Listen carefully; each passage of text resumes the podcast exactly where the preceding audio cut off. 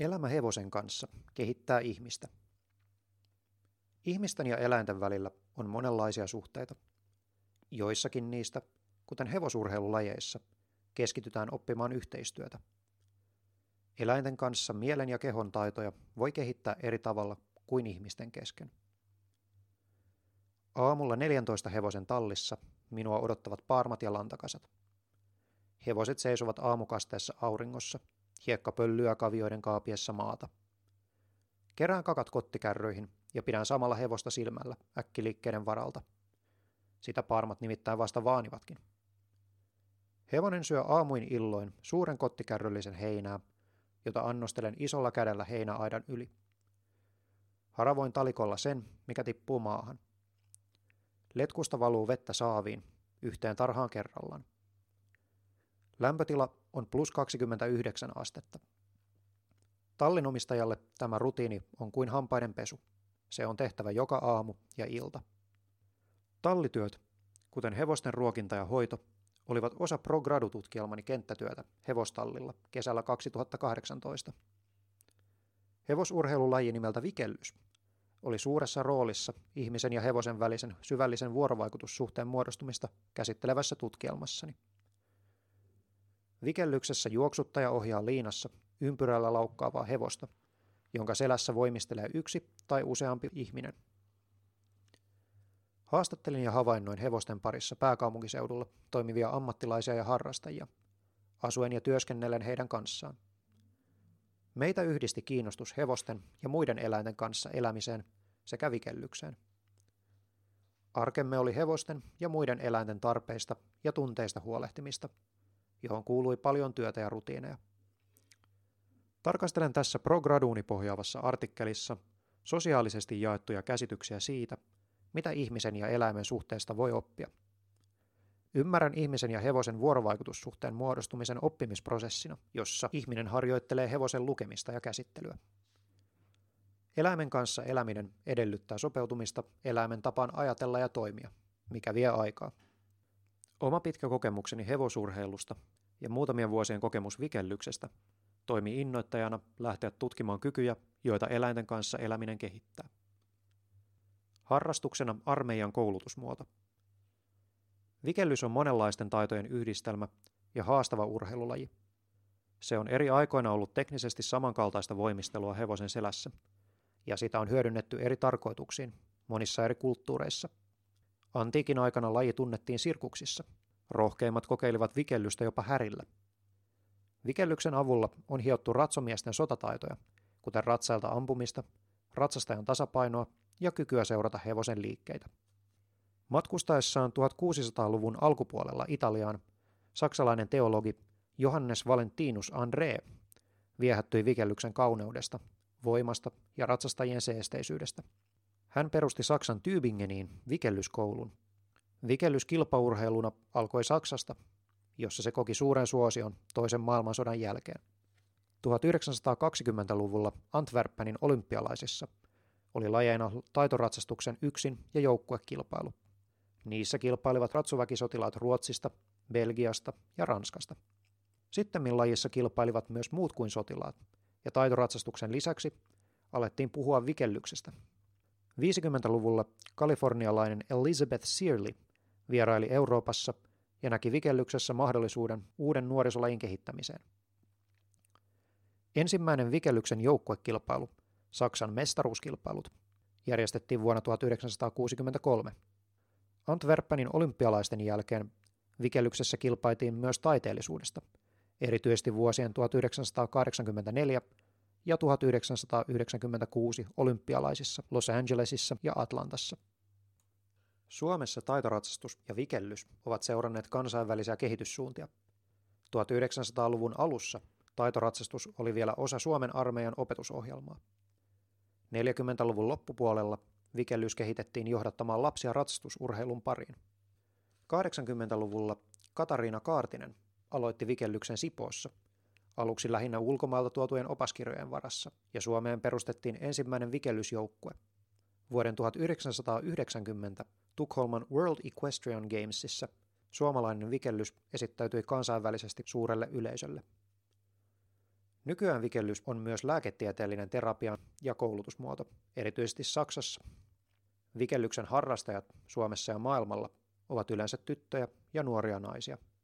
Vikellyksessä he harjoittelevat esimerkiksi voimisteluliikkeiden suorittamista, sosiaalisia taitoja sekä hevosen lukemista ja käsittelyä.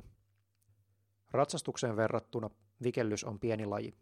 Olympiatason urheilulajina sitä tehdään kuitenkin tunnetummaksi suurelle yleisölle. Luottamuksen merkitys oppimisessa.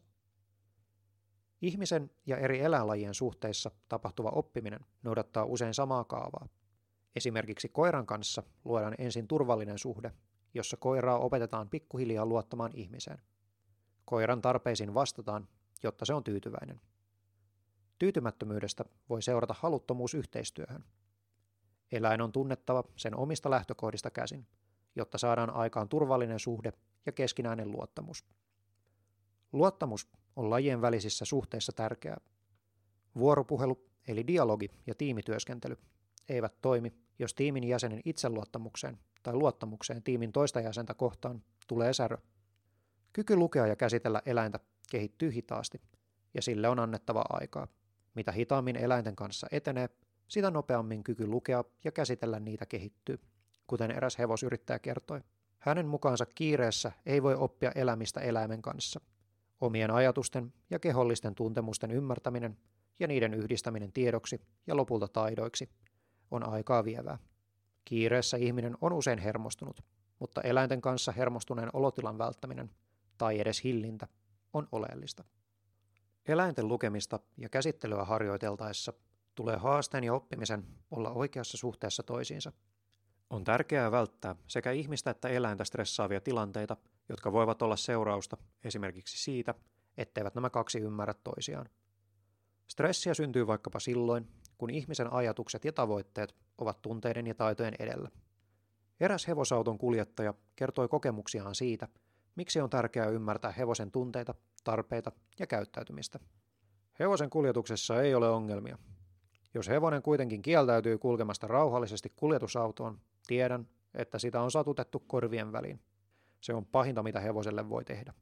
Hevosten kanssa pitää aina olla rauhallinen ja johdonmukainen. Toimia samalla tavalla niin, että hevosella on hyvä olla. Ongelmat ja epämukava olo boksissa on oikeasti kuljettajan korvien välissä. Hevosella tulee olla mukava olla siellä boksissa. Ajan niin, että kahvikuppi pysyy kojenlaudalla. Muut hermostuvat ja saattavat olla käärmeissään, jos ajan hitaasti, mutta se ei minua haittaa. Mieluummin he kuin hevonen, joka ei halua tulla kyytiin, koska ajan niin rajusti. Hermostumisesta voi seurata välirikko, ja siitä taas hevosen haluttomuus kuunnella ihmistä. Ihmisen sisäisen dialogin selkiytyminen ja siitä seuraava rauhallinen, looginen ja johdonmukainen toiminta taas voi saada hevosen suhtautumaan suopeasti yhteistyöhön ihmisen kanssa. Hevosen aistit ovat herkät. Se aistii mielialoja ja tunnetiloja ihmisen kehosta, esimerkiksi rauhattomuuden ja rauhallisuuden. Hevonen oppii yhteistyöstä ihmisen kanssa jokaisena yhdessä vietettynä hetkenä. Tästä syystä oppimisen on tapahduttava ruumiillisen kokemuksen kautta. Erään hevosyrittäjän mukaan hevonen oppii toistojen kautta, ja sillä on erittäin hyvä muisti.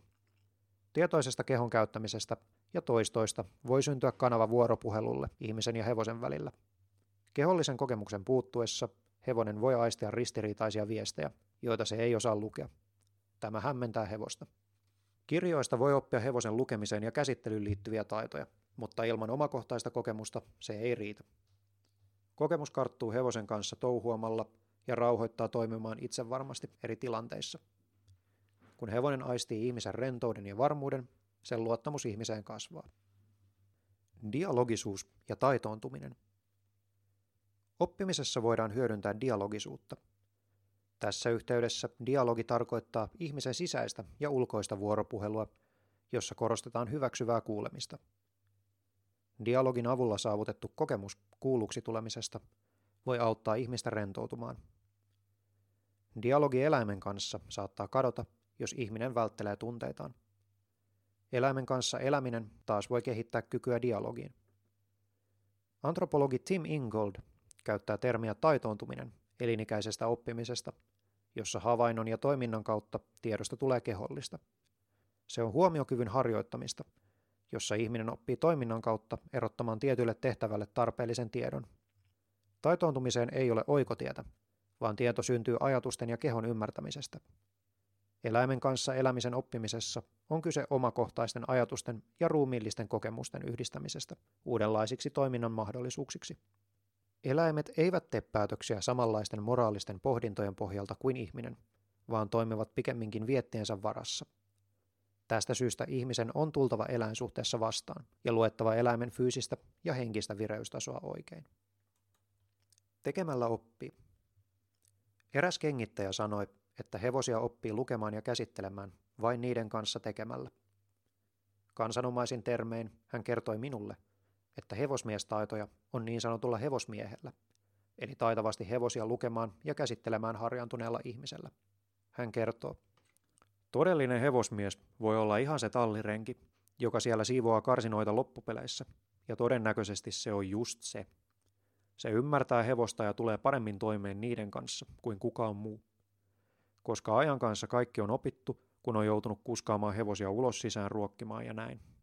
Hevosihminen osaa käsitellä hevosia sillä lailla, että hän ja hevonen nauttivat toistensa seurasta. Kenttätyössäni opin, että mielenhallinta on oleellinen taito kehitettäessä suhdetta eläimeen. Tarkoitan mielenhallinnalla tässä yksinkertaisesti keskittymistä siihen, mitä on tekemässä. Ihmisen ja eläimen suhteessa kyky elää läsnä hetkessä kehittyy, koska dialogi eläimen kanssa katoaa, jos ihmisen ajatukset harhailevat. Monet eläimet aistivat herkästi ihmisen mielenliikkeitä ja niistä seuraavia tunnetiloja. Mielenhallinta ja tahdonvoima ovat samankaltaisia käsitteitä, mutta ajattelen niiden tarkoittavan eri asioita, erityisesti eläinten kanssa eläessä. Tahdonvoima on motivaatiota, jossa tavoite on aistien, tunteiden ja ajatusten ymmärtämistä tärkeämpää. Mielenhallinta on rauhaa ja varmuutta, joka voi seurata itsen ja eläimen lajityypillisestä ja persoonallisesta ymmärtämisestä. Kirjoittaja Anna-Lyydia Kopperoinen on filosofian maisteri Oulun yliopistosta. Hänen tutkimuskohteitaan ovat kognitiivisen antropologian kulttuuriset mallit ja eläinantropologia. Kopperoinen työskentelee vapaana toimittajana. Lukija Emil Nordström.